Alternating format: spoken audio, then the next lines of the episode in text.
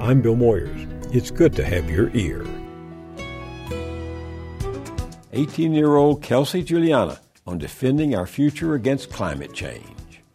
You don't have to call yourself an activist to act. I think that's so important that, that people my age really get into their heads. As a younger person, I have everything to gain from taking action and everything to lose from not. I have my whole life ahead, ahead of me. Um, so, you know, if I'm making the decision to stand in front of a coal train, that's a very serious decision. The risk is actually quite high. And I think because of that, it's also really important that youth are the ones who are, who are standing up, speaking out, because of the fact that we do have, you know, so much to lose. Thanks for joining us.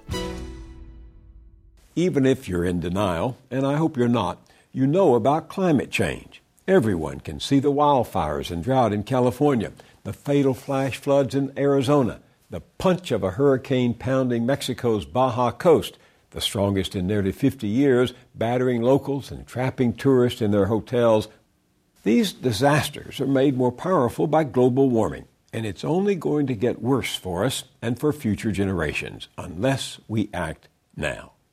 That's why more than 120 world leaders are coming to New York City next Tuesday for the UN's Global Summit on Climate, trying yet again to provoke governments to get on with it, reduce those carbon emissions that are heating up the atmosphere before it's too late. So, here in New York, in the days leading up to the summit, there's a lot happening to keep the UN on point.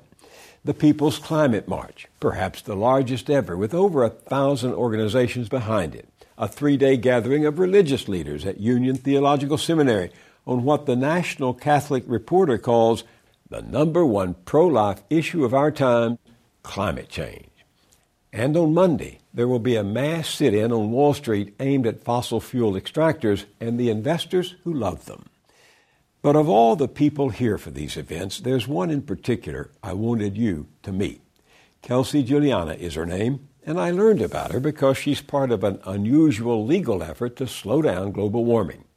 Kelsey lives in Oregon, where a law professor named Mary Christina Wood, author of this book, Nature's Trust, has created a legal strategy to protect the atmosphere.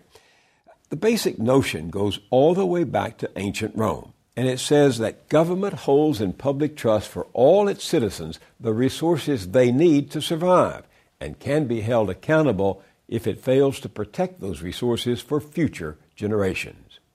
And that's how Kelsey Juliana wound up in court at age 15. Yes, 15. Even as a teenager, she was known for her environmental activism. Frankly, it came naturally to her. Her parents met in the 90s when they were protesting the destruction of old growth forests by the logging industry. Kelsey followed in their footsteps. She agreed to be one of two plaintiffs in a suit claiming the state of Oregon was not doing all it could to protect their future by reducing global warming. The first judge said his court didn't have jurisdiction to resolve the issue, but the Oregon Court of Appeals found merit in the case and told the lower court, try again. While the legal process creeps forward, Kelsey has turned 18, graduated from high school, and is walking across the country in the Great March for Climate Action that started in Los Angeles and will end up in Washington, D.C. on November 1st. Kelsey, welcome. Thank you, Bill. Did you personally explore this public trust doctrine? Did you want to know what it was about? To be honest, when I, you know, first got invited to be on the case um, in my own state, I was going into freshman year of high school. I had a lot of things um, on my plate, on my mind, and when I got the call, you know, would you like to be a plaintiff for this lawsuit? I didn't know really what a plaintiff meant. I didn't know all the legal terms. I didn't know what it really meant. The thing that caught with me is you are doing this to protect natural resources and the environment for your generation, for your friends, and for your future generations. But at 15, you should have been reading The Hunger Games. not right? I mean, you, not legal briefs, not, not delving into the public trust doctrine you know what? Blame it on my parents. You know. How so? Um, they brought me up with this. You know, people always ask, when did I start this? If you really want to track it down, my first rally, I believe I was two months old. You know, I've kind of been raised and brought up with these these morals, these values, uh, putting you know the earth on an equal platform as myself, um, caring for others. That includes future generations. So, you know, when I was approached with the public trust uh, lawsuit, it wasn't really like new for me. The law professor who has developed this theory in its more modern uh, garb, mm-hmm. Mary Christina Wood, says it's because the government agencies that are supposed to protect our natural resources have been captured by corporate raiders and lobbyists, yes. that these agencies treat these industries as their clients instead of the public. Do you think that's right? I think, unfortunately, we do have a lot of corruption, a lot of money, a lot of greed that influences most of our governmental decisions. So I do think that's right. And that's why we're going to the courts to hold the legislator accountable.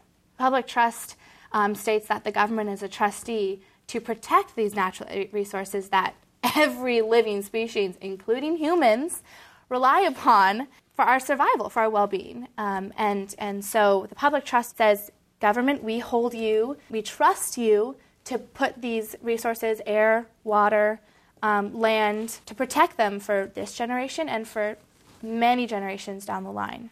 So, Kelsey, why do you think this public trust doctrine applies to the atmosphere?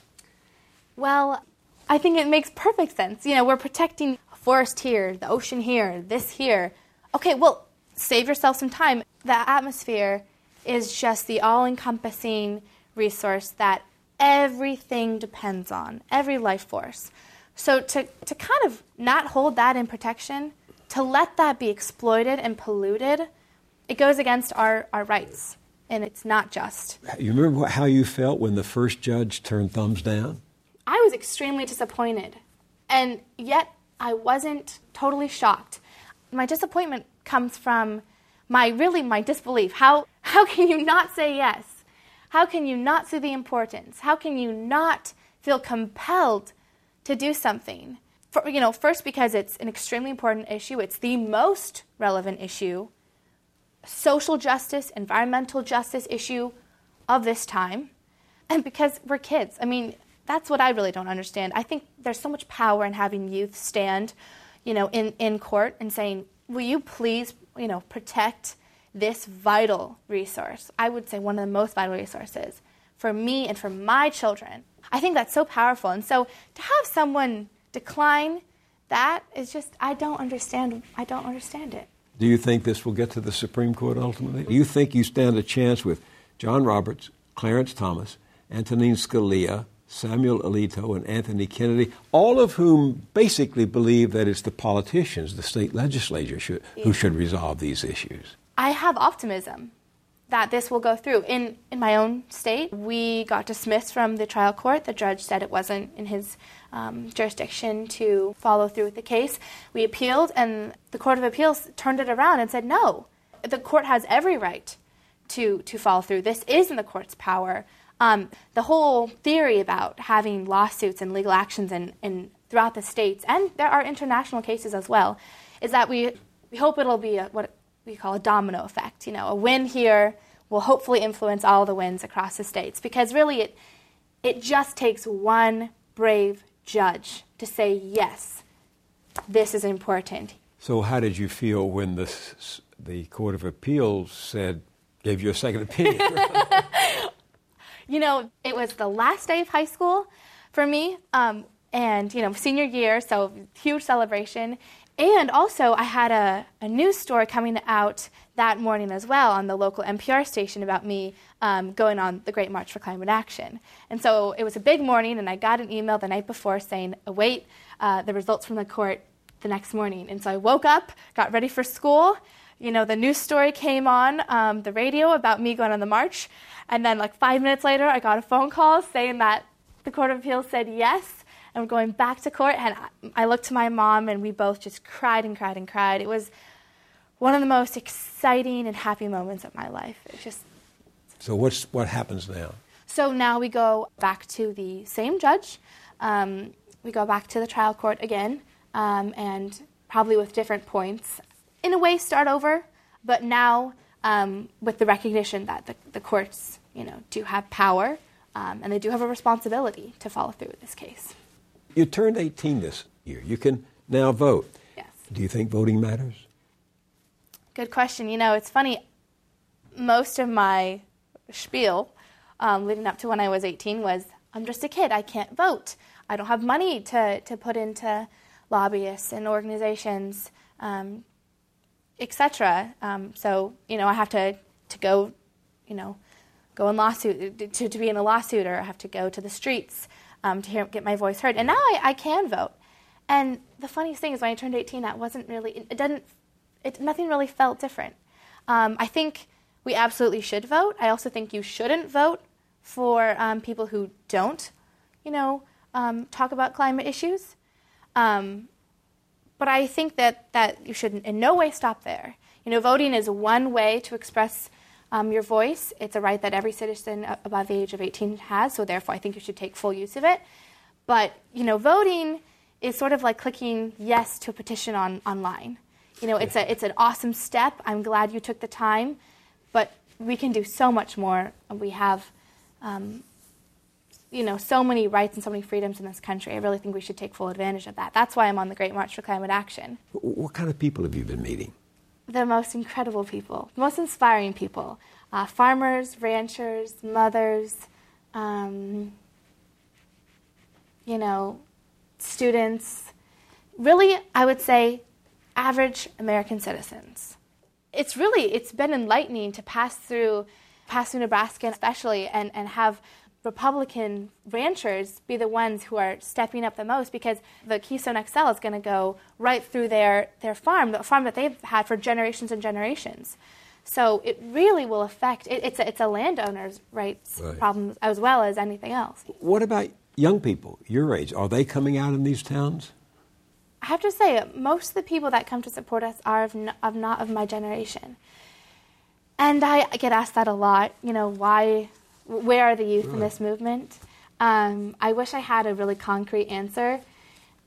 What do you think? I, what I would say is, you know, I guess the thing that I know is my my my own story. So I guess I can I can start there. People ask me why am I on the march instead of going to school as a freshman, um, instead of pursuing my other interests.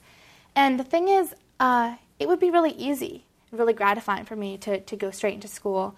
Um, and I look at the climate march and I think, wow, that's an awesome movement. I totally support it, but I have these other priorities. And then I take a step back. Wait a second. Kelsey, if you're someone who knows all the issues, has cared deeply and passionately about these issues since you were born, um, and you're not going to take the initiative to really, like we say, walk the talk, to really get uncomfortable and, and take a stand, um, how can I expect other people to? Why are you uncomfortable doing it? Well, there's there's the very tangible. I'm uncomfortable in this very wet tent with a lightning storm going on, and I have to wake up at 4:30 in the morning. Um, and then there's the also uncomfortable. I'm I'm frustrated. I'm furious. Why am I walking? I'm tired. I want to be doing this right now. I just want some food right now. Um, you know, I don't think this is going to do anything. Are we going to have an impact? All these questions happen. All you know, I ask myself, what will this really do? Um, Good question. What does a march do other than satisfy the marcher? I think the most beautiful thing about the march is that we're collecting these stories, um, these issues from across from people across the country, and, and the coolest thing is that we're going to carry them to D.C. and and stand in front of the White House and say, climate change is an issue. It affects all of us. How do we know? Because we have walked across the country. We have been from Los Angeles through the Midwest um, through Chicago. We have heard the stories, we have seen the effects across the country. Um, so we know because we are sharing the stories of people that we have personally met. I think that's very powerful. What are some of the changes you would like to see us make? You know, we can recycle, we can buy local, we can do all these really basic things that we have been saying for years. Right. Um, and that's bravo if you do that. If you, as an individual, take the initiative to be more green, it's not it's not good enough. Um, it's really not good enough. I think what we need from the government is to, um, you know, is to make laws um, and to to limit the amount of CO2 that corporations can emit and to, to really stop using fossil fuels, um, find renewable sources of energy. It's ridiculous. We have the sun, um, we have wind. Uh, I'm so happy to see in Iowa so many wind turbines. Like, let's use these natural resources that we have. We have the technology, we have the knowledge. Let's let's implement that. Um, but I think on a people level, you know, what can we what can we do? We can really start start um, using our voices and using our bodies. Um, on the march, we've been talking a lot about civil disobedience. There's only so much talking, so much discussion, so many letter writing that you can do right. before you need to just put your body out there and, and um, you know, stand in front of a, of a coal train, um, which people, we, marchers have done. Can you summarize the most important thing you've learned from marching that you didn't expect to learn?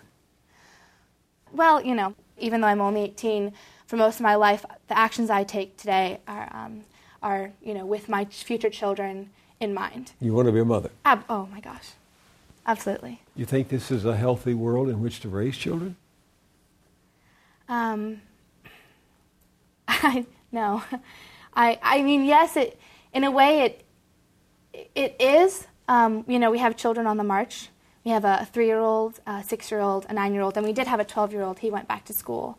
And it's so wonderful to see them walking with us. And they talk about the issues incredibly well. Uh, for a six year old and a nine year old, they, they know what's going on. But I just think, you know, if, if, if I'm worried now about having children, I can't imagine, you know, 10, 20 years from now, like the, the life that they'll take, the worries that will be on me when I'm a mother will just be incredi- incredible. And uh, because of climate change. Because of climate change. Because and, yeah, because the thing about climate change is it it's, it is, you know, I say this a lot. Like we're looking to the environment for the effects of climate change. We're looking at um, you know extreme weather changes, um, droughts, flood. You know, there, there, there's a flash flood in Phoenix, Arizona. There's a drought in California. I mean, this you can't deny the effects of climate change. Um, a lot of people do. A lot of people do. I guess the the connection that I'm making is that I've been looking at climate change and the environmental movement as purely environmental, and um, something that's really enlightened me is is looking at it as a in a humanity sense, looking at it through um, the effects of uh, that that climate change is having on people. The first moment I dealt with this was when I was first filing my lawsuit. And um, all the questions about why I was on the lawsuit were very personal. They were, I felt selfish.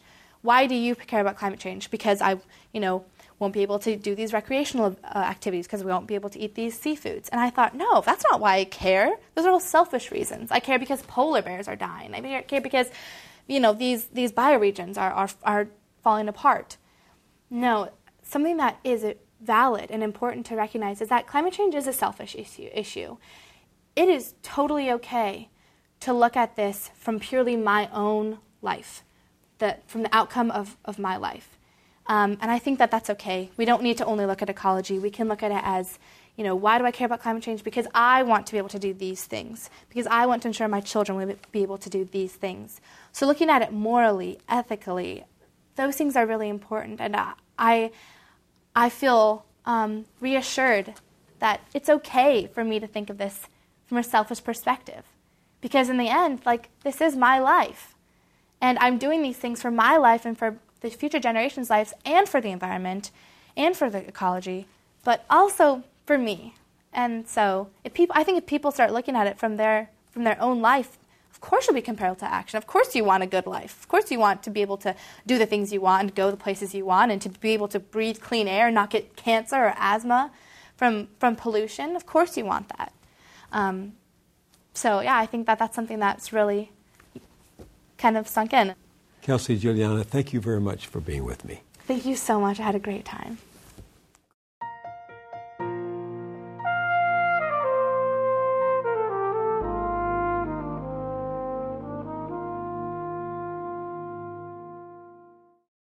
When the UN summit opens Tuesday, Kelsey will be back on the road somewhere in the Midwest, reunited with her fellow marchers on their long walk across the continent. And those in the streets of New York City on this weekend before the summit, bearing witness, they will move on too.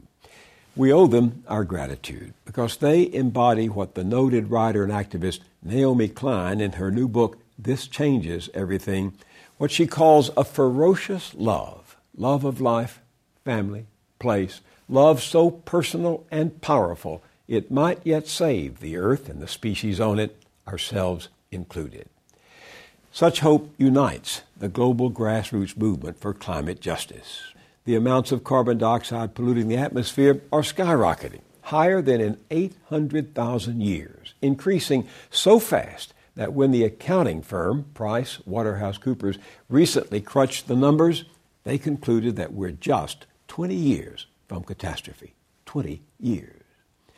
It's even possible now to imagine a world without birdsong. The National Audubon Society reports that of some 650 bird species studied in the United States and Canada, more than half are likely to be at risk from global warming. Frankly, it's hard to fathom my grandchildren's world with nature's winged choir silenced. How long will we allow the climate deniers to give our political leaders cover to run and hide from reality? At our website, BillMoyers.com, on Tuesday, September 23rd, you'll be able to view a special film made for the world leaders and delegates who gathered for the UN's Global Summit on Climate. You'll also see our exclusive web only interview with the movie makers Lyn Davis Lear and Louie Schwartzberg. That's all at BillMoyers.com. I'll see you there, and I'll see you here next time. Moyers and Company is produced by Public Affairs Television. You can learn more about the team that collaborates to produce the series at billmoyers.com.